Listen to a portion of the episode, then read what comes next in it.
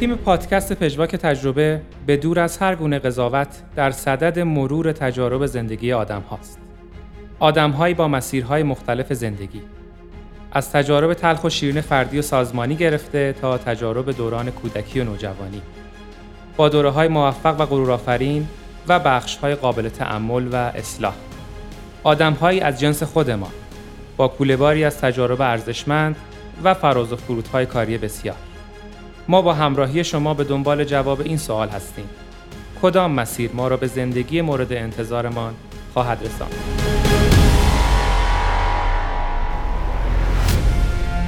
این اولین اپیزود از مجموع پادکست پژواک تجربه است که در شهریور ماه سال 1398 منتشر میشه.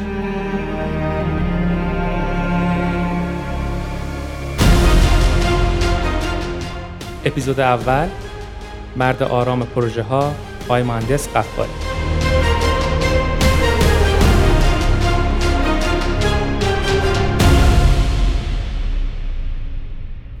سلام، پیام حقی هستم و همراه همکارم سرکار خانم مهندس رفیعی و جناب آقای مهندس غفاری به عنوان یکی از مدیران پروژه با سابقه شرکت مهندسی معیار صنعت خاورمیانه در اتاق ضبط و سایر همکاران در اتاق فرمان، اولین اپیزود از مجموعه پادکست پژواک تجربه رو به شما مخاطبین عزیز تقدیم میکنم. سلام، مائده رفیعی هستم و خیلی خوشحالم که در این قسمت از اپیزود همراه شما هستم.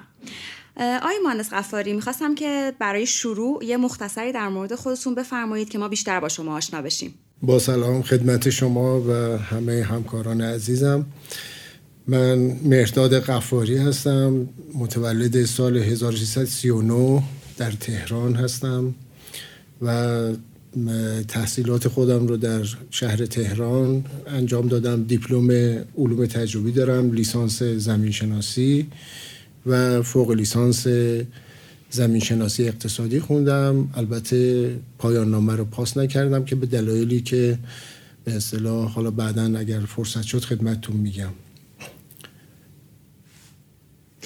توی دوران مدرسه شما چجور دانش آموزی بودی؟ والا من از بچگی تا اونجایی که یادم میاد قبل از مدرسه هم یه بچه خیلی شلوغ و به اصطلاح امروزی‌ها شاید بشه گفت بیش فعالی بودم، به طوری که خیلی پدر مادرم اذیت می‌کردم. حالا به قول معروف از دیوار راست بالا می‌رفتم، کارهای خیلی عجیب غریبی انجام می‌دادم. در دوره مدرسه‌ام، دبستان هم تقریباً به همین منوال بودم. بیشتر اصلاً سرم به بازی و تفریح و این چیزا گرم بود و بعد درس برام در درجه آخر اهمیت بود و زیاد دنبال درس و اینها نبودم. و در دوران راهنمایی هم به همین منوال گذشت تا اینکه وارد دوره دبیرستان شدم. در دوره دبیرستان، سال اول دبیرستان تقریباً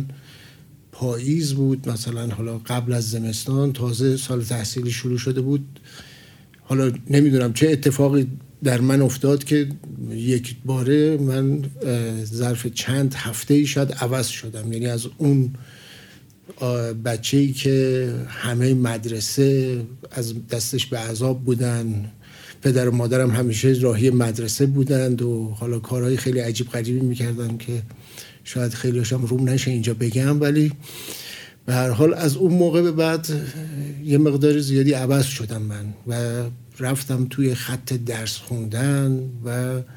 بازم یه سری شیطنت هایی داشتم، ولی کلن اصلا اون آدم قبلی دیگه نبودم. تا اینکه به هر حال رفتم به اصطلاح رشته علوم تجربی خوندم و بعدم دبیرستان رو تموم کردم و وارد دانشگاه شدم. بسیاری آقای مسئلات، ما همه ما و همکاران ما در مجموعه معیار صنعت شما رو به عنوان مرد آرام پروژه ها میشناسن و احتمالاً براشون خیلی شوکه کننده بوده که شما در بچگی بسیار شیطان بودین و شیطنت های زیاده داشتین. آقای من چرا علوم تجربی؟ والا من وقتی که دوره اول دبیرستانو که تموم کردم، در اون موقع نظامی که حالا اون موقع نظام جدید بود، الان شده نظام قدیم،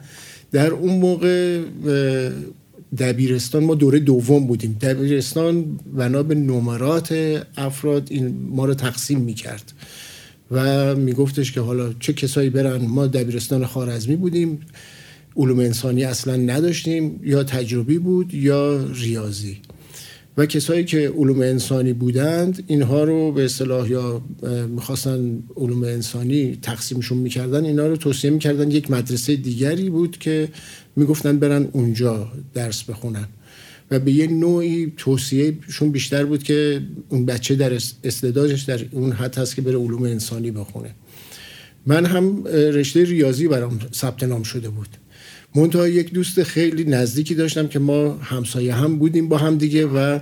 خیلی با هم دیگه رفیق بودیم. این دوست من رو علوم تجربی نوشته بودن، من ریاضی بودم. خب رفتیم که به اصطلاح یه کاری بکنیم با هم دیگه که اونم بیاد ریاضی، که گفتن که نه ایشون چون نمرات ریاضیش پایین هست نمیتونه بیاد ریاضی، اگر میخواد بره بعد از این مدرسه بره. در نتیجه خب تصمیم گرفتیم من برم تجربی. من رفتم که اونجا به اصطلاح اولیای مدرسه گفتم که من میخوام برم و اینا مخالفت کردن. به هر حال مادرم رو واسطه کردم و مادرم رو آوردم و با واسطه مادرم منو بردن علوم تجربی، ثبت نام کردن و دیگه رفتم علوم تجربی. بسیار، پس ما باید قدردان دوستتون باشیم که شما رو در جمع خودمون داریم.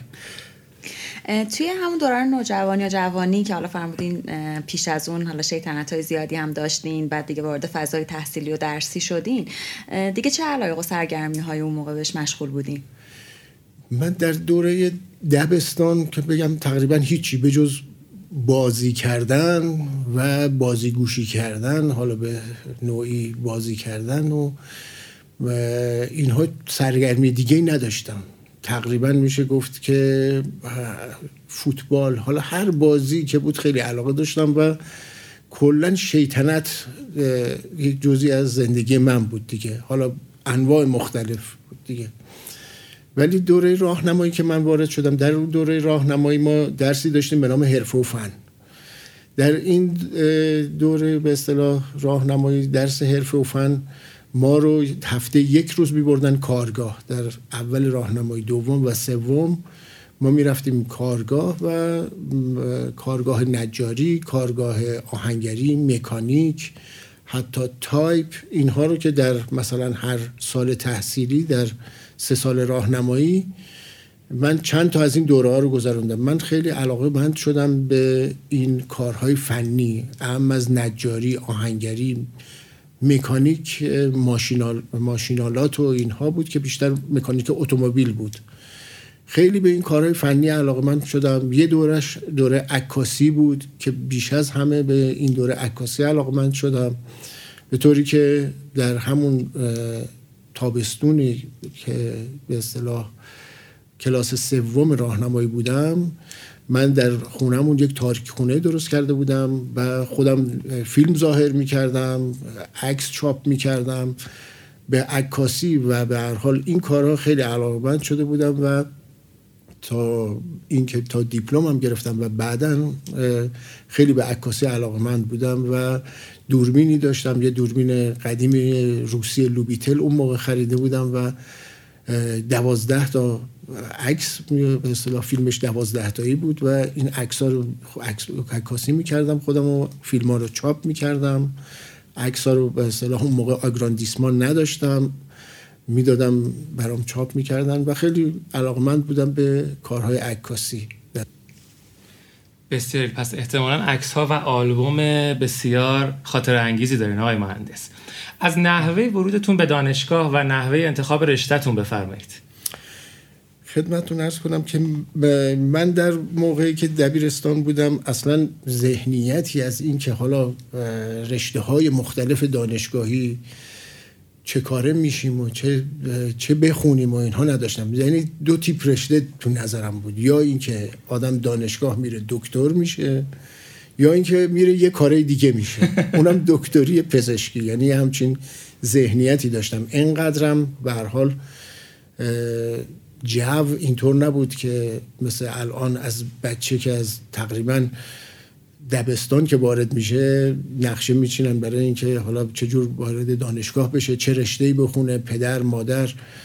همه مدرسه، حتی تو مدرسه ما همچین فضایی وجود نداشت. ولی من کلن دانشگاه رو میدونستم که حالا یه لیسانسی میگیری یه کاری میشی که بغیر از پزشکی هست. زیادم این رو در بندش نبودم و که حالا چی هست و اینا، دکتری و پزشکی و اینها رو که اصلا دوست نداشتم. بیشتر علاقم به کارهای فنی بود. من در سال چهارم و سوم دبیرستان یک دبیر زمینشناسی ما داشتیم که این آقا بسیار آدم جذابی بود از لحاظ اینکه وقتی که درس میداد من و خیلی از بچه‌های دیگه مبهوت ایشون میشدیم و این باعث شد که من اصلا به علم زمینشناسی خیلی علاقه‌مند بشم. وجود ایشون به طوری بود که وقتی که من میرفتم سر کلاس ایشون اصلا نمیفهمیدم کی وقت میگذره و به هر حال کتاب‌های دیگری که مربوط به زمین شناسی و اینها بود بیشتر جنبه حالا سرگرمی و اینا داشت، اینها هم مثلا یکی دو تا از این کتاب‌ها گرفته بودم و میخوندم و اینها و کلاً به رشته زمین شناسی خیلی علاقه‌مند شده بودم و این شد که وقتی که بعد از اینکه کنکور رو دادم اولین رشته‌ای که زدم زمین شناسی بود و همون اولین رشته هم قبول شدم، رشته زمین‌شناسی قبول شدم. آقای مهندس اینطور که شما می‌فرمایید من فکر می‌کنم یه بخشی از دوران تحصیلتون توی دوران دانشگاه به زمان انقلاب فرهنگی برخورد کرده. یکم از اون زمان وقفه‌ای که تو دانشگاه اتفاق افتاد برامون میگین؟ بله، من در سال 58 وارد دانشگاه شدم و بعد از اینکه یک ترم ما خوندیم در ترم دوم به هر حال لحاظ جو سیاسی اون موقع انقلاب فرهنگی اتفاق افتاد، دانشگاه ها تعطیل شد و حدود 3 سال دانشگاه تعطیل بود و من هم به هر حال اومدم، گفت از دانشگاه که اومدیم بیرون رو به فکر این افتادم که برم سربازی. همینطور که حالا میخواستم برم سربازی و اینها رفتم تحقیق کردم، گفتن که باید بری انصراف از دانشگاه بدی چون تو الان معافیت تحصیلی داری و باید بری انصراف بدی تا بتونی بری سربازی. در همین فکر اینها بودم که جنگ شروع شد. وقتی که جنگ شروع شد خب به هر حال دیگه گفتم که اگر بخوام برم سربازی خب احتمال جبهه رفتن و اینها بود و مایل نبودم به اصطلاح به اون فضاها برم و اینها، معافی و اینها هم داشتم دیگه، منصرف شدم اصلا دیگه نرفتم دنبال انصراف از تحصیل و که برم دنبال سربازی و بعد رفتم دنبال اینکه برم یک کاری، جویای کار شدم و رفتم در جاهای مختلفی کار کردم. رفتم به طور مثال در یک بلبرینگ فروشی ابتدا شروع کردم به کار که در خیابون ملت بود و اونجا به هر حال یه مقدار کار کردم و بعدش رفتم در یک شرکت صادرات و واردات کار کردم یه مدتی و یه مدت رفتم در یک کارگاه ماشین سازی کار کردم که اون هم چون جنبه کارهای فنی داشت، من ولی اونجا کار فنی زیاد نمی کردم، من بیشتر کارهای خرید و اینها رو انجام میدادم و بعد دوباره برگشتم به همون شرکت صادرات واردات تا بعد از اینکه دانشگاه ها دوباره بازگشایی شد دوباره برگشتم به دانشگاه و ادامه تحصیلم رو دادم و بعد از اینکه به هر حال ادامه تحصیل رو دادم یه مقدار زیادی اصلا از این طول تحصیلم خسته شده بودم و حتی بعضی از دوستان من بودن که اینها مشکل سربازی نداشتن، اینا اصلا تحصیل رو رها کرده بودن چون هر کدوم رفته بودن دنبال یک حرفه‌ای و یک کاری و هر حال دیگه ترجیح داده بودن دیگه بر نگردن. ولی من خب حالا برگشتم دنبال تحصیلم که تموم کردم در اون موقع دیگه انقدر یعنی از لحاظ روحی به طور بودم که دیگه نمیخواستم ادامه تحصیل بدم. مقطع فوق لیسانس را هم خیلی راحت بود اون موقع، اصلا به سختی الان نبود. تقریبا هر کدوم از دوستان من که در به اصطلاح در سطح من بودن یا حتی پایینتر، اینها به راحتی فوق لیسانس قبول شدن و ادامه تحصیل دادن،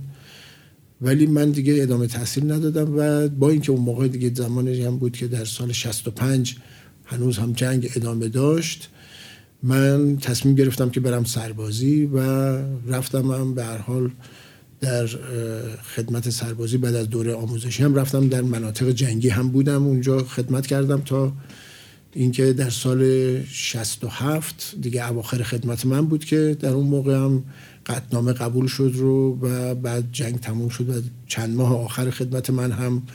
دیگه به اصطلاح من برگشته بودم به اهواز و دیگه اوضاع به اون صورت نبود که در مناطق جنگی بود و به هر حال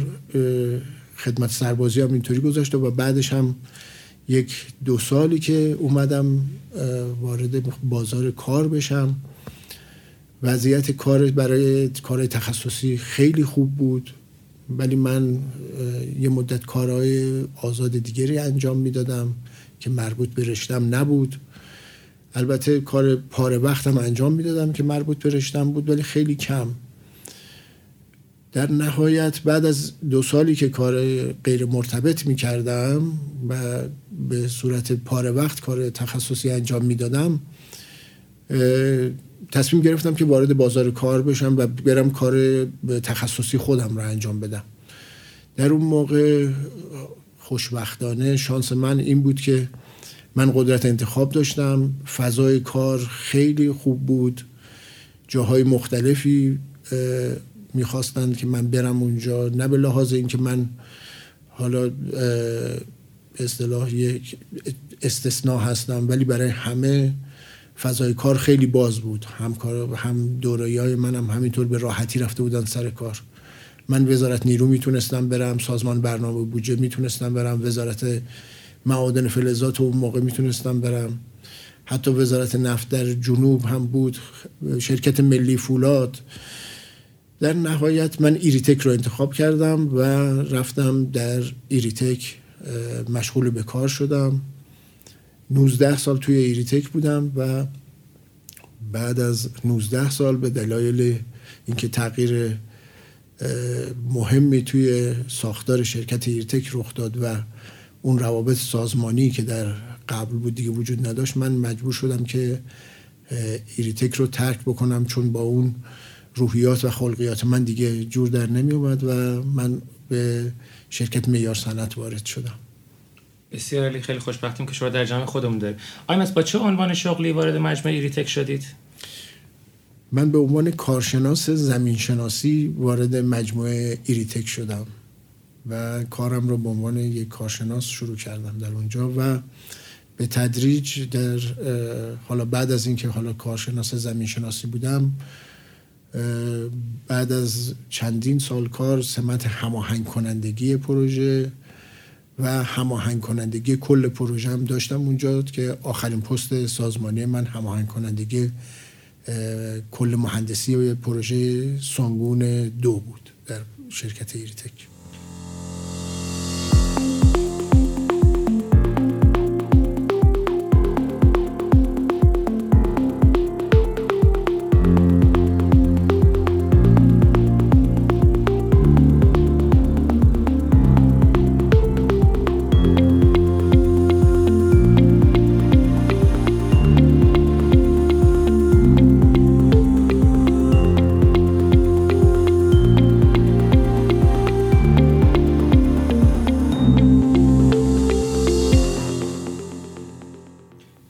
و از نحوه ورودتون به مجموعه معیار صنعت خاورمیانه بفرمایید. سال 1989 فرمودید وارد شدید. بله، من آقای مهندس عظیمی که مدیر عامل وقت شرکت معیار صنعت بودن، من توفیق اینو داشتم که در طرح طبس اون موقع که در ایریتک بودم و ایشون مجری طرح بودن، به هر حال با هم دیگه جلساتی داشتیم، ارتباط داشتیم. ایشون کارفرما بودن، من در مجموعه پیمانکار بودم، آشناییمون از اونجا بود. و بعد از اینکه پروژه طرح طبس تموم شده بود و آقای مهندس عظیمی به میدکو پیوسته بودند، این پروژه پابدانا که در دستور کار شرکت معیار صنعت قرار گرفته بود، با من ارتباطی برقرار کردند و گفتند که بیام اونجا کمک بکنم برای اینکه این پروژه مهندسیش در شرکت معیار صنعت انجام بشه. ابتدا قرار بود به صورت ساعتی بیام، بعد تصمیم بر این گرفته شد که به صورت تیم پروژه‌ای کار رو انجام بدیم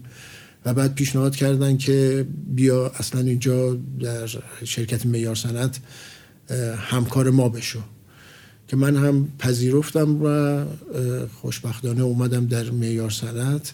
اون موقع من باز دوباره به عنوان کارشناس فرایند وارد مجموعه معیار صنعت شدم و بعد از مدتی که گذشت من سمت مدیر پروژه پابدانا رو دادن و ادامه خدمت کردم اونجا. بسیار عالی، ممنون از شما. خب آقای مهندس، همونطور که فرمودین شما ظاهرا هم تو حوزه مهندسی فعالیت داشتین، هم تو حوزه مدیریت پروژه. ما می‌خواستیم ببینیم که علاقه خودتون شخصاً بیشتر به کدومی که از این دو تا حوزه است و اصلاً چرا؟ علاقه شخصی من بیشتر کار کردن در حوزه مهندسی هست تا حوزه مدیریت پروژه و به طور مشخص حوزه مهندسی مربوط به فرآیند فرآوری مواد معدنی من بیشتر علاقه دارم و بیشتر این روابط بین مهندسی و طراحی و حالا در به اصطلاح خود مهندسی در جنبه‌های مختلف خرید و اجرا رو بیشتر علاقه دارم. بسیار عالی. من فهمیدم مهندسی فرآوری مواد. یکم برای ما توضیح بدی و مخاطبان ما که یعنی چی، یک مهندس فرآوری مواد چه وظایفی بر عهده داره و چه موقع میتونیم بگیم که یک مهندسی فرآوری مواد کارش رو داره به نفع احسن انجام میده؟ به نظر من یک مهندسی فرآوری مواد وقتی موفق هست که ابتدا تحصیلات آکادمیک در همین رشته فرآوری مواد داشته باشه و تجربه کاری هم داشته باشه در این زمینه و به نظر من باید در دیسیپلین های دیگری هم که مربوط به کار فرایند هست اینها هم از اینها هم اطلاعاتی داشته باشه، بدین معنی که بدون نیازهای به اصطلاح خود یک فرایند یا یک مهندسی فرایند کلا کارش اینه که طراحی یک کارخونه انجام بده، یک خط تولید رو انجام بده. خب در این به اصطلاح راهی که میخواد بره دیسیپلین های دیگری از جمله سازه، مکانیک، برق اینها هم درگیر هستن.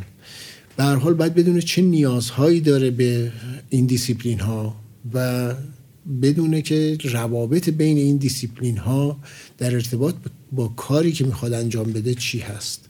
اگر این روابط رو خوب بشناسه و بدونه که چه چیزهایی از اونها میخواد و چه اطلاعاتی باید به اونها بده، این به اصطلاح یک مهندس فرآوری موفق هست و میتونه به اصطلاح این کار طراحی فرایند که منجر میشه به یک کارخونه فرآوری رو این رو به خوبی انجام بده و این تجربه‌ای که به اصطلاح من حالا با مهندسین فرایند زیادی در ارتباط بودم کسانی بودند که تحصیلات آکادمیک خیلی خوبی داشتند و اینها از لحاظ فرآوری مواد شاید به شما بگم جزو اولین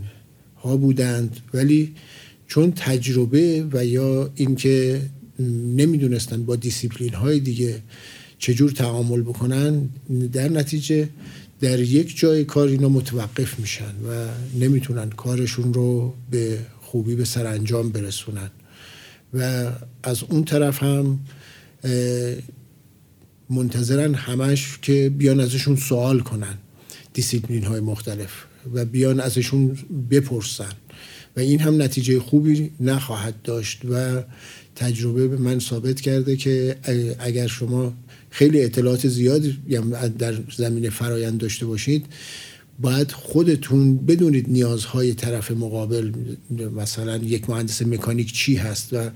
برید اون نیازهاشو خودتون برآورده بکنید تا بشینید که بیاد اون از شما سوال کنه، چون اونها مگر اینکه اون مهندس مکانیک تجربه خیلی زیادی در زمینه کار در کارخونه‌های فرآوری داشته باشه که بتونه بیاد این کار رو انجام بده، که معمولا همچین چیزی نیست. خب آیمانس، با توجه به اینکه شما تحصیلاتتون توی زمینه متفاوتی با این حوزه کاری بود، چی شد که اصلا وارد این حوزه شدین؟ و اینکه خب طبعا شرایط جدید یه سری سختی‌های براتون داشته، چجوری خودتون رو با شرایط جدید وفق دادین؟ من همونطور که خدمتتون گفتم ابتدا به عنوان زمینشناس در شرکت ایریتک مشغول به کار شدم، ولی بعد از مدت کار که در ایریتک بودم حدود 3-4 سال بعد یک قراردادی بسته شده بود بین شرکت ایریتک و شرکت ملی فولاد ایران برای به اصطلاح نظارت بر تولید زغال سنگ و حمل اون به کارخانه زباهن اصفهان. در این قرارداد چند نفر ناظر بودیم، ناظر بر کیفیت، و در اونجا یک بندی توی این قرارداد بود که توصیه برای بهبود تولید، یه همچین عبارتی توی این قرارداد بود. یه شرح خدمات یک صفحه‌ای هم بیشتر نبود که ما چه وظایفی داشتیم. ما بعد به هر حال از لحاظ کیفیت این زغال سنگی که حمل میشد به زباهن اصفهان، این رو نظارت میکردیم بر امر نمونه برداری، آزمایشات و گزارش از لحاظ کیفیت و کمیت. به هر حال اون بند باعث شد که من یه مقدار چون کنجکاوم بودم و به مسائل فنی هم علاقه داشتم، اون بند یه مقدار یک انگیزه برای من شد که من برم دنبال این که این دستگاه هایی که اونجا توی این کارخونه زغالشویی کرمان اونجا بود و کارخونه زیراب که من بیشتر میرفتم، اینها چطور کار میکنن و این فرآوری و این به اصطلاح زغالشویی به چه صورت داره انجام میشه. و همین باعث شد که من مراجعه کنم به کتاب‌های زمینه کان آرایی که به اصطلاح اون موقع اولین و تنها کتابی که وجود داشت کتاب آقای دکتر نعمت اللهی بود، و بعد با مطالعه این کتاب‌ها، کتاب آقای دکتر نعمت اللهی و اینکه این دستگاه‌ها و روش‌های زغالشویی به چه نوعی هست و به چه صورت هست، و بعد از اینکه خودم رو دخالت میدادم و موقعی که ماشینالات رو می‌خواستن تعمیرات بکنن یا به هر حال ماشینالات، کسی که میومد اونجا یه توضیحاتی میداد، دوره آموزشی بود، منم میرفتم اونجا، به هر حال مانعی نبود، توی سطح کارخونه انجام میشد و منم میرفتم اونجا میدیدم خودم، و به هر حال از این نحوه کار کرد و این که این دستگاه به طور مثال یک پمپ اسلاری از چه قطعاتی تشکیل شده و چطور کار میکنه، تیکنر چطور کار میکنه، این دستگاه ها، جیگ ماشین چجور کار میکنه، اینها رو به هر حال چون علاقه‌مند بودم اینها رو یاد میگرفتم. و بعد وقتی که میومدم تهران، میومدم به کتابخونه شرکت ملی فولاد، در اونجا منابع بیشتری بود، دسترسی داشتیم، اون موقع اینترنت رو این قدر دسترسی به اطلاعات آسون نبود مثل الان. کتابخونه شرکت ملی فولاد به هر حال یک جایی بود که منابع خیلی خوبی داشت و از اونجا استفاده می کردم. خود کارخونه آرشیو فنی داشت که با اینکه یه مقدار سخت بود دسترسی بهش، ولی خب به هر حال من این منوال تجهیزات رو میرفتم ورق میزدم میخوندم. این خودش به هر حال یک زمینه شد که من وارد این حوزه بشم و بعدم مشخصاً که چیزی که بیشتر به من کمک کرد یک مأموریت 1 ساله‌ای که در برزیل بودم، و این البته این مأموریت 1 ساله‌ای که در برزیل بودم از یه طرف باعث شد که من فوق لیسانس زمینشناسی که در ابتدای بحث خدمتتون گفتم، پایان نامه رو که تمام مقدماتش رو به اصطلاح فراهم کرده بودم با یک مؤسسه، چون آزمایشات خیلی زیادی میخواست و دانشگاه آزاد همه اینها رو بعد از هزینه شخصی پرداخت میکردم، با یک مؤسسه توافق کرده بودم که هزینه آزمایشات اونها بدن و بعد وقتی که این مأموریت برزیل برای من اتفاق افتاد و من رفتم برزیل و در اونجا دیگه این باعث شد که من پایان نامه رو رها کردم و بعد از اینکه برگشتم دیگه ادامه ندادم. در برزیل که بودم من بازرس سنگ آهن بودم. سنگ آهن اون موقع در ایران کارخونه‌های کم بود، کارخونه‌های تولید کنسانتره نبود یا فقط یک گلگهر بود، چادرملو هنوز به ظرفیت نرسیده بود. در نتیجه اهواز و مبارکه زغال سنگ و ببخشید سنگ آهن احتیاج داشتن و در نتیجه من یکی از بازرسانی بودم که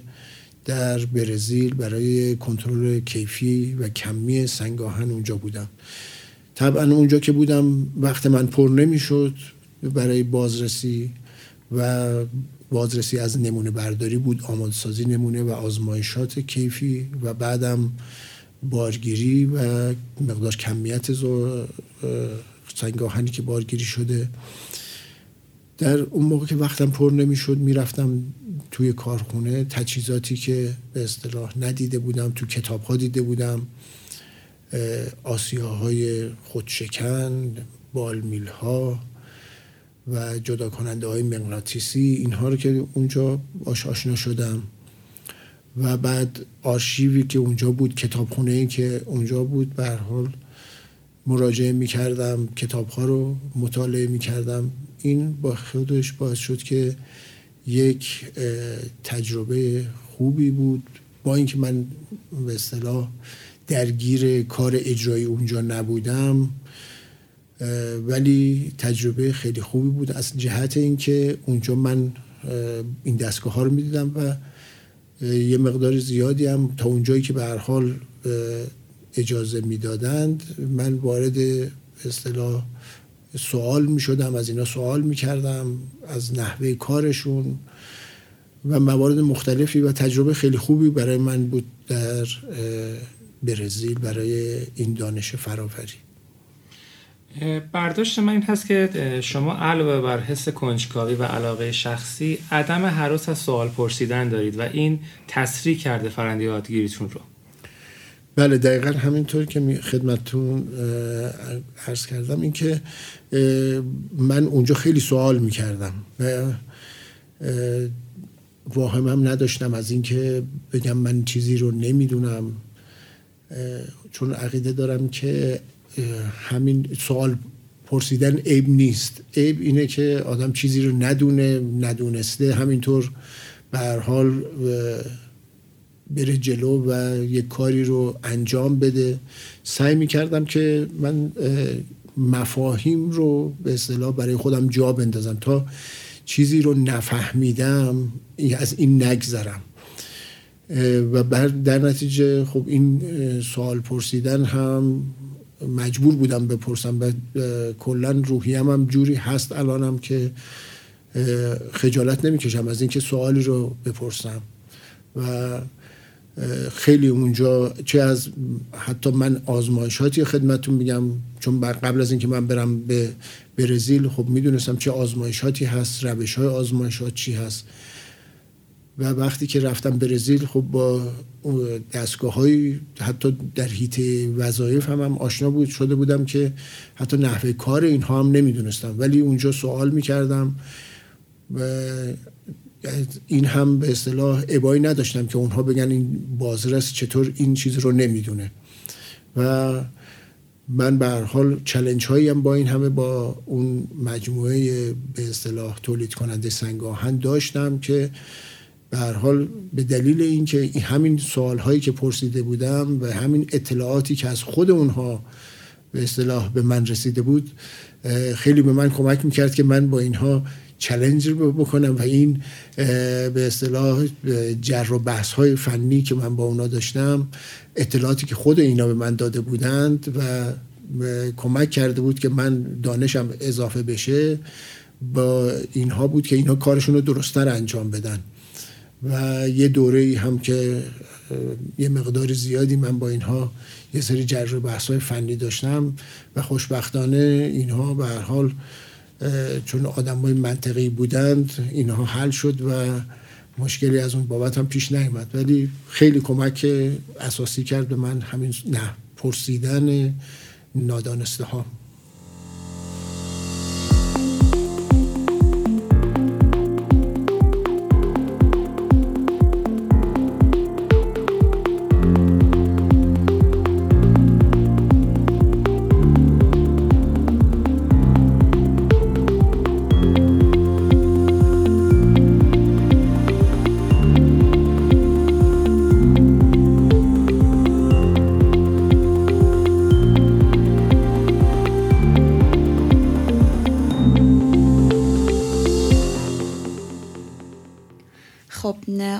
با توجه به اینکه شما همیشه توجه ویژه‌ای بالا به موارد فنی توی حالا هم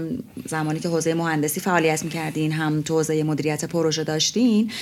می‌خواستم ببینم که چه نکات غیر فنی دیگه‌ای وجود داشته که همیشه شما اونها رو مد نظرتون قرار می‌دادین؟ در درجه اول من در دوران کاریم دو تا چیز رو خیلی مورد توجه هم بوده، یکی ایمنی هست و مورد دوم اخلاق هست. در حوزه ایمنی به هر حال جان انسان ها به نظر من مهمترین چیزی هست که باید بهش توجه بشه در زمینه حتی انجام طراحی ها، مهندسی. حالا این برمیگرده به طور مستقیم کسانی که درگیر اپراتوری و کارهای بهره برداری هستند یا در زمینه غیر مستقیم که برمیگرده به زمینه‌های زیست محیطی. این به نظر من خیلی مهم هست که در طراحی‌ها و در تمام مراحل کاری که در انجام پروژه ما داریم به اصطلاح پیش میریم این مد نظرمون باشه. و من به نظرم این میاد که تا حالا هم تا اونجایی که تونستم این رو به اصطلاح رعایت کردم و شاید بگم این مقوله ایمنی برای من از وقتی خیلی به اصطلاح برجسته شد که من در موقعی که جوان بودم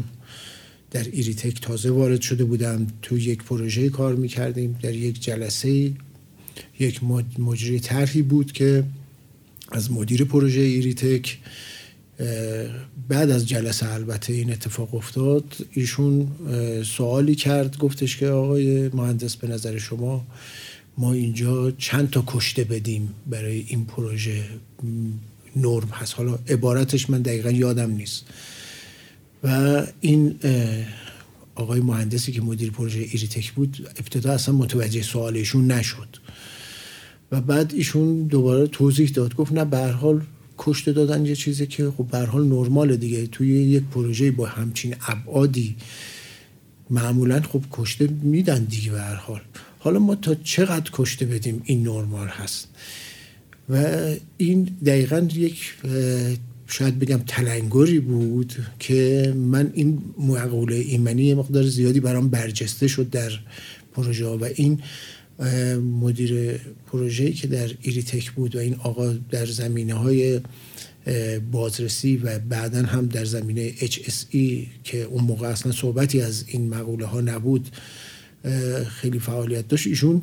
حتی بعد از جلسه میگفت اصلا من نمیدونستم جواب این آقا رو چی باید بدم، که یعنی چی که چند تا کشته دادن نرمال هست. این باعث شد که من یه مقدار زیادی به مقوله ایمنی بیشتر فکر کنم و برام بیشتر این برجسته باشه و در حوزه کاریم این رو بیشتر، چه موقعی که در کار کارشناسی می‌کردم، کار هماهنگی می‌کردم و در موقع مدیریت پروژه هم همینطور. به نظر من مقوله‌ای که هیچ کدوم از ما نباید کوتاه بیاییم، حالا چه کسانی که مستقیم درگیر هستند، بهره برداران و زمینه‌های دیگر غیر مستقیمش هم جنبه‌های زیست محیطی که جنبه‌های ملی و مملکتی داره، به نظر من اینها باید همیشه مد نظر قرار بگیره و تا اونجایی که ممکنه به هر حال ما کارهای صنعتیمون آسیب‌هایی رو می‌زنیم و این آسیب‌ها به حداقل برسه. جناب آقای مهندس غفاری، به عنوان یک سوال جذاب برای مخاطبان پادکست ما، در دوره کاری خودتون کدوم یکی از پروژه هایی که توش نقش داشتید یا به عنوان کارشناس یا به عنوان مدیر پروژه رو بهش افتخار میکنید و علت این افتخار چیه؟ سوالی که شما میگید که من یاد یه خاطره میافتم از زمانی که در ایریتک بودم. اون موقعم جوان بودم، یه کارشناس با سابقه بود. این تعریف میکرد، میگفتش که من جاهایی که کار کردم و چند تا پروژه‌ای که کار کردم، وقتی که اینا رو میبینم مثل این که دارم به بچم نگاه میکنم، چون اینها رو از ابتدای پروژه دیدم، وقتی که زمین خالی بوده تا وقتی که اینها به بهره برداری رسیده و وقتی که از کنار اینها رد میشم به اصطلاح مثل این که دارم اینجا بچم رو نگاه میکنم. برای منم یه همچین حالتی داره پروژه پابدانا که در اینجا اجرا کرده بودم. البته من چند تا پروژه دیگه هم به این صورت بوده که از ابتدا بودم تا انتها، ولی پروژه خاص که میفرمایید که من واقعا بهش افتخار میکنم پروژه پابدانا هست. به نظر من شاید خیلی اغراق نباشه که من بگم در شاید مملکتی، شاید بگیم یک رکورد میتونه باشه در نظر بگیریم این پروژه رو، به لحاظ یک دستی که در تیم پروژه وجود داشت به دلیل همزبان بودن و همدل بودن تمام اعضای تیم پروژه. به نظر من یک رکوردی بود از لحاظ انجام مهندسی و حتی اگر ما به مشکلات تحریم برنمیخوردیم که تجهیزاتی که به اصطلاح خریداری شده بود با تأخیر چندین ماهه اومد، شاید میتونم بگم که کل پروژه در مدت خیلی کوتاهی جمع میشد و با این همه مشکلاتی هم که پیش اومد بازم پروژه در طول 23 ماه جمع شد و پروژه به بهره برداری رسید که بازم به نظر من خیلی خوب بود. کارهای مهندسی که اونجا شد این خودش باعث افتخار من هست که میبینم حتی مهندسینی که به عنوان مرجع به کارهای تخصصی، به طور مثال لوله کشی هیدرولیکی که اونجا شد، من حالا از جاهای دیگه شنیده بودم که به عنوان یک مرجع بهش مراجعه کردن و تیپ کاری که اونجا انجام شده رو اقتباس ازش کردن و این هم خودش مایه افتخار و غرور من هست که این پروژه رو من مدیریتش رو داشتم. بسیار. پروژه پابدانا در چه حوزه‌ای هست آقای مهندس؟ کارخانه زغالشویی پابدانا برای فراوری و تولید کنسانتره زغال سنگ استفاده میشه این کارخونه که محصولش هم بله کوکسازی زرند ارسال میشه. خب بسیار عالی. فعلا این مهندس غالبا انجام کارهای تیمی خب هیچ وقت خالی از حواشی و تعارضات نیست. بعضا از طرفی هم چون که حالا اجرای پروژه کلان توی اون سطوحی که حالا شما مدیریتش رو به عهده داشتین بدون کار تیمی هم اصلا شدنی نیست. چطوری میشه یه کار خوب تیمی انجام داد و همینطور این مسائل جانبیش رو هم به خوبی مدیریت کرد؟ به نظر من ابتدا بعد اعضای تیم رو به اصطلاح از لحاظ توانایی‌های علمیشون و فنیشون درست انتخاب کرد. بعد از انتخاب اینها، حالا به هر حال هر کدوم این اعضای تیم فنی خصوصیات اخلاقی مختص خودشون رو دارن و با توجه به این که ما برای هر عضو تیم چه وظیفه‌ای رو تعریف می‌کنیم بتونن به اصطلاح باید جوی رو حاکم بکنه مدیریت، به نظر من که این حواشی و به اصطلاح چیزهای غیر کاری و مسائل غیر کاری اتفاق نیفته و اگر اتفاق هم میفته اینها در به اصطلاح کار تأثیری نگذاره و به نظر من خود مدیریت پروژه، کسی که رأس تیم هست، این میتونه سرمشق باشه برای اعضای تیم که اینها به اصطلاح به حواشی نپردازن و به هر حال تیم پروژه باید به گونه‌ای باشه، یعنی روابط باید جوری تعریف بشه که ما در اینجا جمع شدیم که یک کار مشخصی رو انجام بدیم، یک هدف مشخص داریم همه با هم دیگه، و این همدلی رو به نظر من مدیر پروژه باید به این صورت به وجود بیاره که هر کدوم ما نقص‌هایی داریم، ما اومدیم نقص‌های همدیگه رو پوشش بدیم و بتونیم این کار رو جلو ببریم. و این اگر به اصطلاح این همدلی با این به اصطلاح روی کرد، به نظر من این همدلی به وجود میاد و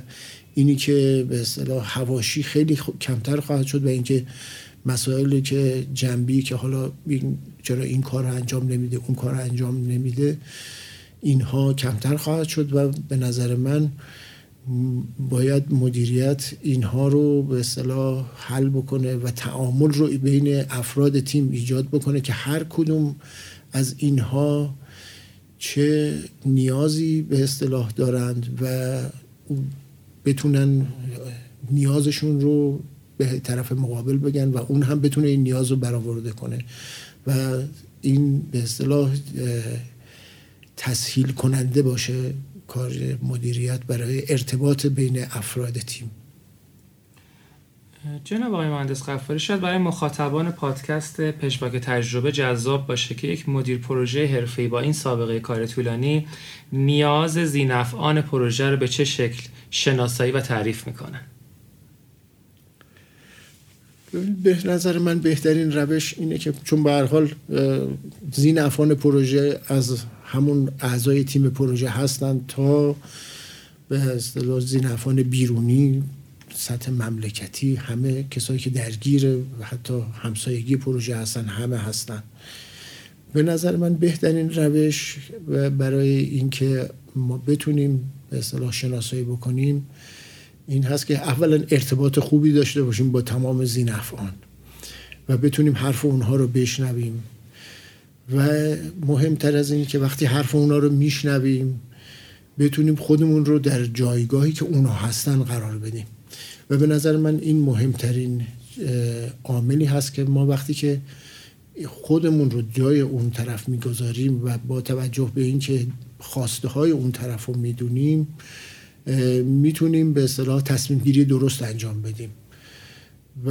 این به اصطلاح پروژه به نظر من موفق هست که ذینفعانش رو راضی نگه داره، یعنی از همه ذینفعانش، حالا چه کارفرما هست چه هر کدومی از ذینفعان بیرونی، میتونن همسایگان پروژه باشن، حالا کارکنان پروژه باشن، اینها رو بتونه راضی نگه داره و نیازهای اونها رو به اصطلاح برآورده کنه و این که حالا چه کسی از این سود خواهد بود چه کسی ضرر خواهد کرد، یعنی کلیت قضیه رو بتونه به اصطلاح مدیریت کنه و اون چیزی که در نهایت به نفع پروژه است بتونه اجرا کنه. به نظر من این مدیر پروژه موفقی هست و این هم به هر حال ما میدونیم که همه رو هم نمیشه راضی کرد ولی میتونیم به اصطلاح اینها رو قانع بکنیم، یعنی اگر راضی هم نمیتونیم بکنیم بتونیم اینها رو قانع بکنیم و به درجه از رضایت برسونیم. به طور مشخص من حالا یه مثالی خدمتتون عرض کنم که ما در پروژه شرکت ممرادکو در اونجا بنا بود که ما یک سیلبندی رو احداث بکنیم که این در قرارداد ما نبود و بعداً به قرارداد ما اضافه شده بود. در اونجا ما یک طرحی دادیم، طرح بسیار طرح ساده‌ای بود، این طرح رفت سمت مشاور و مشاور این طرح رو خیلی طرح مفصلی انجام داد و این طرح مفصل به هر حال از لحاظ ریالی به خیلی به نفع پیمانکار بود، به نفع شرکت معیار صنعت بود که اون گونه که مشاور میگه ما این رو انجام بدیم. ولی ما به هر حال من با طراح که صحبت میکردم طراح میگفت اصلا همچین چیزی لازم نیست که ما اجرا کنیم. کارفرمای ما هم که به هر حال از لحاظ فنی اطلاعات زیادی نداشت، اونها هم ابتدا طرف مشاور رو گرفته بودن. ما چیزی حدود تقریبا 20 روز وقت صرف کردیم، حدود تقریبا 3 یا 4 جلسه رفتیم تا تونستیم کارفرما رو متقاعد کنیم که این لازم نیست و حالا خوشبختانه این طراحی ما اثبات هم شد. در همین بارندگی‌های ابتدای سال 98 هم سیلابی اونجا اومد و این سیلبند به خوبی کارش خودش انجام داد و سایت رو محافظت کرد و با اینکه خیلی از سیلبندهایی که در اونجا زده بودند اونها نتونستن کار خودشون انجام بدن و بعضا خراب هم شدن، ولی اون سیلبندی که ما طراحی کرده بودیم به خوبی کارش انجام داد و ما رو سور سفید کرد در حقیقت. و به نظر من و اونجا هم حالا خدمتتون بگم که من این روی کرده داشتم که من فکر میکردم که این پول داره از جیب معیار صنعت میره و ما هم به کارفرما رو به همین صورت قانعش کردیم و در اونجا خود طراح برگشت گفت من اگر این پروژه مال خودم بود من این طرحی که خودم دادم اجرا میکردم، نه این چیزی که مشاور میگه. و به این صورت کارفرما قانع شد و اعتماد کرد و کار انجام شد. آقای مثل عدد تقریبی کاهش هزینه رو میفرمایید چقدر بود با توجه به تعریف شما دادید؟ من طی این بحث هایی که ما داشتیم با خود طراح که حساب کرده و حساب کتابی که ایشون کرد، من به ایشون گفتم که خب این چیزی که کارفرما میگه چقدر به طور مثال خرج برمیده؟ من عددش الان یادم نیست ولی نزدیک 3 برابر در میومد طرحی که مشاور میگفت و طبعا هم خب این مبلغ هنگفتی بود و به نفع معیار صنعت و شرکای معیار صنعت بود که به این صورت انجام بشه. و مورد دیگه هم که ما داشتیم برای همین پروژه این بود که به هر حال ما نیاز به خاک داشتیم برای اینکه سایت رو و همین سیلبند رو اجرا بکنیم. مشاور تایید کرده بود یک من خاکی رو برای ما تایید کرده بود که حدود 30 کیلومتر فاصله داشت. ما برای اینکه این خاک رو بیاریم مجبور بودیم خب به هر حال یک ناوگانی راه بندازیم و درآمد خوبی هم برای ما داشت. ولی به هر حال ما اومدیم از چندین آزمایش کردیم، خاک‌های نزدیکتر آزمایش کردیم تا تونستیم یک مخلوطی رو به دست بیاریم که بتونیم به اصطلاح به همون استحکام برسیم ولی حداقل حمل خاک رو داشته باشیم. و این هم به هر حال یه تجربه بود که ما به هر حال با همین به اصطلاح راهکاری که خودمون رو به هر حال من و همکارانم خودمون رو جای کارفرما گذاشته بودیم که میخواد این پول رو پرداخت بکنه، موفق شده بودیم که به هر حال این از مخارج اضافی جلوگیری بکنیم. و طبعا هم وقتی چند مورد کار به این صورت دیدیم انجام دادیم و کارفرما خوشبختانه اعتماد کرده و الان هم اگر من چیزی رو میگم لازم نیست و این به اوور دیزاین هست، کارفرما خیلی راحت که نمیتونم بگم ولی خب به هر حال خیلی زود قانع میشه و میتونه میپذیره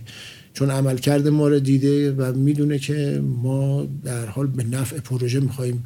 انجام بدیم صرف نظر از این که این به نفع چه کسی هست، پیمانکار هست یا به نفع کارفرما هست.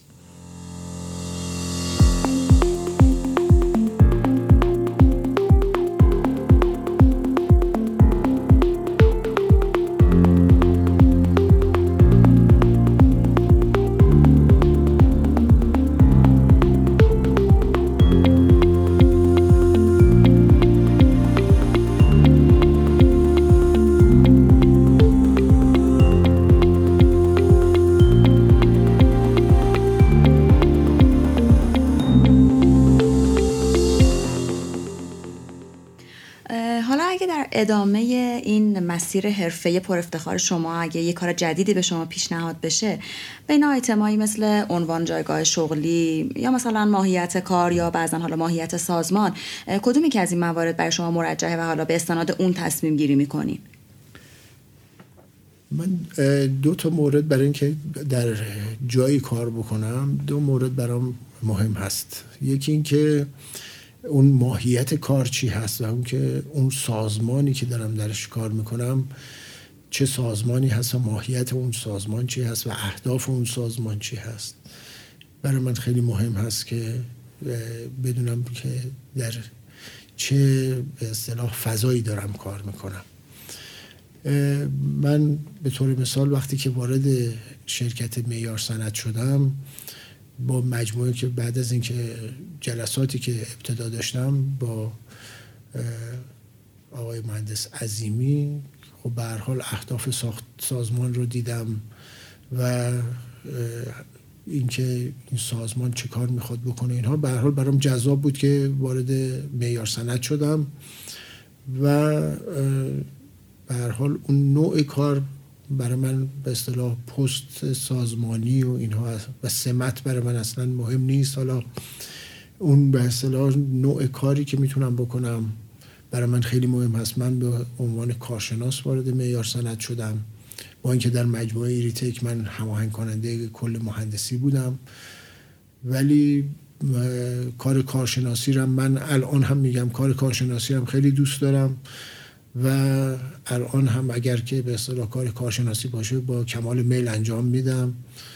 و بیشتر ماهیت خود اون کاری که انجام میدم برام خیلی مهم هست تا اینکه چه سمتی داشته باشم و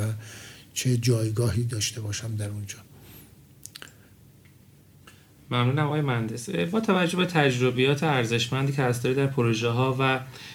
مواردی که تا الان مسئولیت بر عهده داشتیم، بهترین روش اجرای پروژه با توجه به ویژگی های سازمان ما و هلدینگ میدکو کدوم یکی از انواع پروژه است؟ به نظر من برای پروژه هایی که در میدکو اجرا میشه، روشی که در پابدانا اجرا شد به نظر من بهترین روش هست. پروژه های میدکو اکنون بیشتر به صورت EPC انجام میشه. پروژه EPC، روش EPC به نظر من روش خوبی هست و برای مجموعه میدکو منتها به نظر من روشی که پابدانا انجام میشد. خب به هر حال روش EPC خودتون آشنا هستید، کارفرما یک اسکوپ یا شرح خدماتی یا شرح کاری رو تعریف میکنه با یک مشخصات فنی و یک کیفیتی و یک گارانتی و کلن این رو از لحاظ مهندسی، خرید و ساخت این رو به پیمانکار میده. ولی در مقوله میدکو به نظر من بهتره که ما بیایم این رو به صورت سناریویی که پابدانا اجرا شد اجرا کنیم. پروژه EPC این هست که کارفرما دیگه وارد به اصطلاح این نمیشه که این پروژه رو ارزون شد، گرون شد، حالا هر چیز دیگه کاری به اون کارا نداره، فقط یک نظارت فنی و موقع تحویل گرفتن از لحاظ کیفیت و کمیت کار انجام میده که با اون قرارداد میخونه یا نه و پیمانکار موظفه که اینو در حداقل زمان انجام بده. ما پروژه پابدانا رو به صورت امانی تقریبا میشه گفت انجام دادیم، نیم امانی، بدین صورت که شرکت فرآوران پابدانا اومد یه قراردادی با یک شرکت خارجی بست برای تامین تجهیزات خارجی، یه قرارداد مهندسی با شرکت معیار صنعت بست، یک قرارداد اجرا با شرکت مانا و یک قرارداد برای نصب تجهیزات از یک مجموعه شرکت بیرونی استفاده کرد، به اونها قرارداد بست برای نصب تجهیزات. در به اصطلاح ما که شروع به کار کردیم میدکو به نظر من خب یک مدیریت قوی روی این پروژه داشت و از لحاظ اینکه زمان به اصطلاح تلف نشه این مدیریت پایش میکرد پروژه رو، مرتب گزارش های کنترل پروژه رو میخواست، هر 2 هفته یک بار به طور منظم بازدید از سایت میشد. به نظر من چون در میدکو روش مدیریت پروژه به اصطلاح به عهده زینف اصلی که میدکو هست اونها خودشون دارن انجام میدن، این پروژه به صورت امانی انجام دادن جواب میده، خلاف این که حالا در پروژه های دولتی ممکنه که این باعث گران شدن پروژه و باعث صرف زمان زیاد بشه. ولی در میدکو به نظر من چون این مکانیزم به این صورت هست که مدیریت ارشد میدکو نظارت خیلی دقیق داره بر روند اجرای پروژه و در همه شؤونات پروژه از لحاظ زمان و هزینه، به نظر من بهتر هست که به صورت سناریوی پابدانا انجام بشه که این کار رو خیلی ساده تر میکنه، به جای اینکه بخوایم حالا مشارکتی باشه و طرفهای درگیری که میخوان به اصطلاح کار خرید رو انجام بدن، کار اجرا رو انجام بدن، اینها تعدادشون کمتر میشه و در نتیجه به نظر من همون کارفرما خیلی راحت‌تر میتونه مدیریت بکنه و کار رو به صرفه و با زمان کمتر انجام بده و نمونه‌اش هم خدمتتون میگم پروژه پابدانا هست. حالا ممکنه در پروژه‌های بزرگتر کارفرما مجبور باشه یک سازمان بزرگتری رو برای به اصطلاح تامین تجهیزات و اینها به اصطلاح ایجاد بکنه. ممنون از توضیحاتش جامع شما جناب آقای مهندس. در حال حاضر در شرکت مهندسی معیار صنعت خاورمیانه حوزه مهندسی و حوزه پروژه به عنوان یک ساختار ماتریسی به همدیگه ارائه سرویس میدن. با توجه به تجربیات شما و شناختی که نسبت به فرهنگ سازمانی ما دارید، چه ساختاری برای اجرای صحیح‌تر و به نحو احسن پروژه ها مناسب‌تر؟ به نظر من این باز برمیگرده به نگاه خود مدیر پروژه. من نمیگم نما، میگم تمام ماتریسی، نمیگم تیم پروژه. به نظر من این که چون به هر حال ببینید وقتی میگیم تیم پروژه یعنی این که ما برای هر دیسیپلینی مهندسی، هر پستی یک نفر به طور مشخص اونجا بذاریم. این البته برمیگرده به نوع پروژه. اگر کار پروژه زیاد هست به نوعی که میتونه وقت یک نفر مثلا مهندس مکانیک رو پر کنه، این نفر میتونه بیاد به اصطلاح به طور مشخص برای این پروژه کار بکنه و جزئی از تیم پروژه و در اون محلی که تیم پروژه هستن قرار بگیره که کوچکترین پروژه ما هم پروژه به اصطلاح در حد حدود پروژه پابدانا و پروژه ممرادکو بود که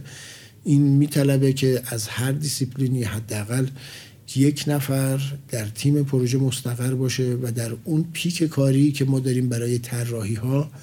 اینها به اصطلاح کارشون رو انجام بدن و بعضا هم اینها کمک نیاز دارن و اینها اضافه کاری که به اصطلاح باید اضافه اون توانایی خودشون رو باید ببرن در واحد و در واحد هم اون کارشناسانی که مستقر در واحد هستن میتونن مثلا اونها 3 تا یا 4 تا پروژه دیگه هم انجام بدن. حالا مثلا ما یه پروژه کوچیکتری داریم، یه پروژه داریم که وقت مثلا نفر برق رو پر نمیکنه، این نفر میتونه در واحد خودشون بشینه و مثلا 20% وقتش رو به اصطلاح اختصاص بده به پروژه مشخص و به نظر من این بستگی داره به اون پروژه و اون چه حجم کاری رو برای اون نفر داره. اگر به اصطلاح اقتضای پروژه این هست که و نفر دیسیپلین سازه رو پر میکنه، وقتش رو برای مثلا 6 ماه پر میکنه، به نظر من بهترین راه این هست که این عضوی از تیم پروژه باشه و در اون مدتی که به اصطلاح پیک کاری هست مستقر بشه در تیم پروژه و تمام به اصطلاح حالا از لحاظ امور اداریش، مرخصی هاش و اینها هم زیر نظر مدیر پروژه باشه که نبودش لطمه‌ای به کار طراحی و سرعت پروژه نزنه. خب آقای مهندس، همونطور که خودتون هم مستحضر هستید، ساختار تیم پروژه نسبت به ساختار ماتریسی هزینه‌های به مراتب بیشتری رو به سازمان تحمیل میکنه. از طرف دیگه هم شما خودتون معتقد هستین که فرهنگ سازمانی حاکم بر معیار صنعت با اون ساختار تیم پروژه همخوانی بیشتری داره. با این اوصاف به نظرتون با چه مکانیزمی میشه یه ساختاری رو ایجاد کرد که در عین داشتن کارایی هزینه‌های کمتری رو هم داشته باشه؟ به نظر من و همین که خدمتتون گفتم، با توجه به نیاز پروژه، ببینید یه پروژه وقتی که میاد، اولا بعد کار وقتی که تعریف میشه، ما مثلا میخوایم مهندس مکانیک رو به خدمت بگیریم، بعد بدونیم که چه کارهایی برای مهندسی مکانیک داریم و این کارهایی که و چه خروجی هایی از این مهندسی مکانیک میخوایم و با اون سرپرست واحد مکانیک یا هر کدوم از واحدهای دیسیپلینی به هر حال صحبت بشه و مدت زمان ارائه این کار مشخص بشه. پروژه در مثلا نیاز دارد که در مدت 2 ماه یک سری به طور مثال مدرک خرید تجهیزات سیالاتی ارائه بده و این به اصطلاح کار تعریف میشه. این مدت 2 ماه آیا نیاز هست که یک نفر روش کار بکنه؟ اون دیگه به تشخیص رئیس دیسیپلین هست که میتونه یک نفر رو به طور مشخص به اصطلاح اختصاص بده برای این پروژه، یا اینکه بگه نه ما این رو بعد در همین مدت زمانی که شما هستید در لابلای کار این رو برای شما انجام میدیم. به نظر من این تعامل باید به وجود بیاد در شرکت معیار صنعت و این هم از هزینه‌های اضافی جلوگیری میکنه، همین که به اصطلاح سرعت کار رو تضمین خواهد کرد. اینی که ما به اصطلاح وارد یک فضایی میشیم که بعضا حالا به من میگن ما نمیدونی واقعا چی از ما میخوان، این خودش یه سردرگمی ایجاد میکنه برای دیسیپلین و برای خود مدیر پروژه که نمیدونن که به اصطلاح چه کار باید انجام بدن. در نتیجه دیسیپلین اگر بره نفر بیاره استخدام کنه، خب این نفرش ممکنه بیکار باشه، یه هزینه اضافی وقتش پر نشه به سازمان تحمیل کنه، یا اگر نه استخدام نکنه ممکنه یه ضرورتی باشه که کار به تعویق بیفته و به اصطلاح این از اون طرف کار لطمه بخوره.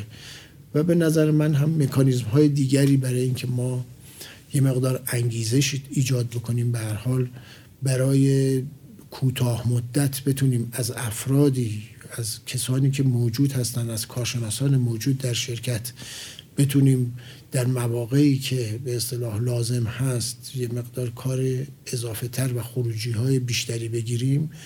مکانیزم های دیگری رو به عنوان حالا جبران خدمت و پاداش و اینها بتونیم استفاده بکنیم. به نظر من این هم خیلی کمک خواهد کرد به بحث این که هزینه از یه طرف هزینه کمتری به سازمان هم تحمیل میشه و از این نظر هم که کار در اون موقعی که ما میخوایم انجام بشه. به هر حال افراد به نظر من هر کارشناسی میتونه تا یه مدتی مثلا حالا 20 روز یه ماه مثلا میتونه 40% اضافه اورلود هم کار بکنه، از اون بیشتر خب کیفیت کارش پایین خواهد اومد. ولی ما میتونیم ولی با یک همچین مکانیزمای جاهایی که لازم داریم افراد اضافه رو نگیریم و بتونیم کار رو به اصطلاح خاتمه بدیم و جمعش بکنیم.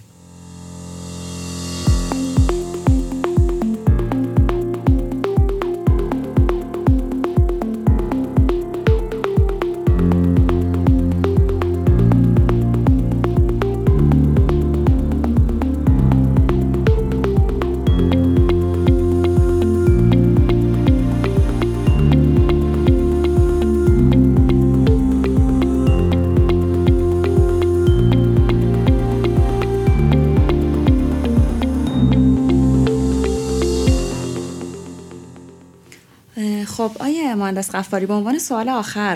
برای اجرای بهینه پروژه کسی که حالا مسئول اجرای پروژه هست، به نظر شما چه اختیاراتی باید داشته باشه؟ چه مکانیزم هایی رو باید استفاده کنه و اینکه نحوه نظارت سازمان چجوری باید باشه؟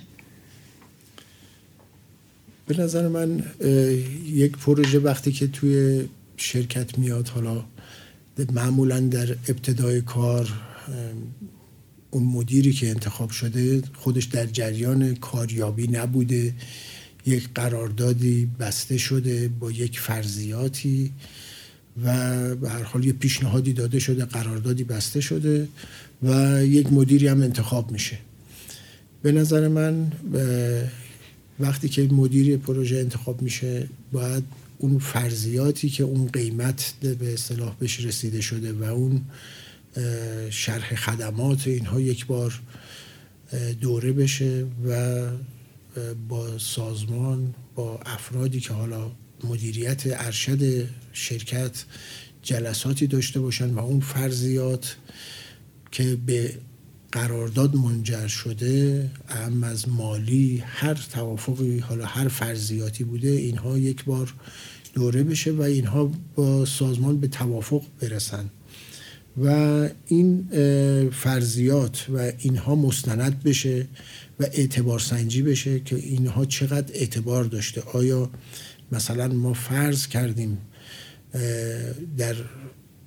فلان جا در محل اجرای پروژه ما مخارجمون این هست، امکان مثلا اسکان داریم، ممکنه متوجه بشیم این فرض اصلا اشتباه بوده، باید بریم خودمون یه تأسیسات دیگری بسازیم، مثلا کارفرما مثلا چیزی به ما نخواهد داد، حالا هر چیزی، اینها اعتبار سنجی بشه و بعد اینها توافق بشه که به هر حال ما در کجا ایستادیم و این توافق که انجام شد با مدیریت اینها مستند بشه و بعد مدیر پروژه کار خودش رو در این زمینه شروع بکنه و اختیارات هم به نظر من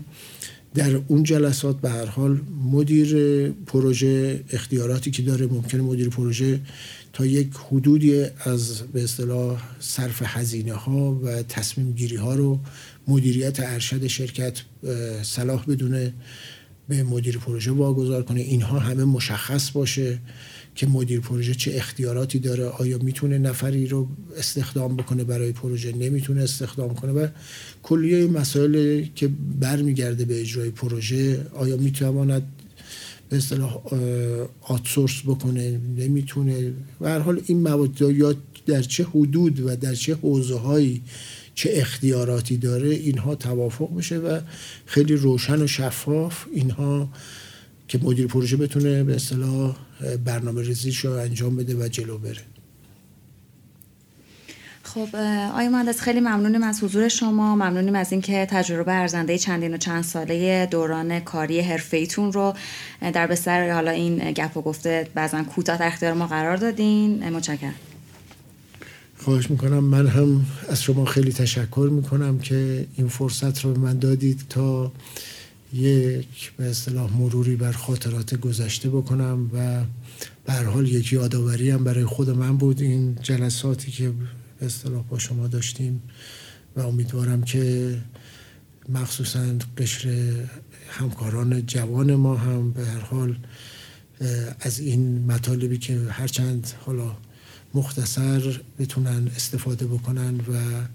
در آینده راهگشای مسائلشون باشه. خیلی ممنونم آقای مهندس، ممنون از همکاری هستالی و صبر و حوصله‌ای که به خرج دادید و تشکر ویژه میکنم از مخاطبان پادکست پژواک تجربه.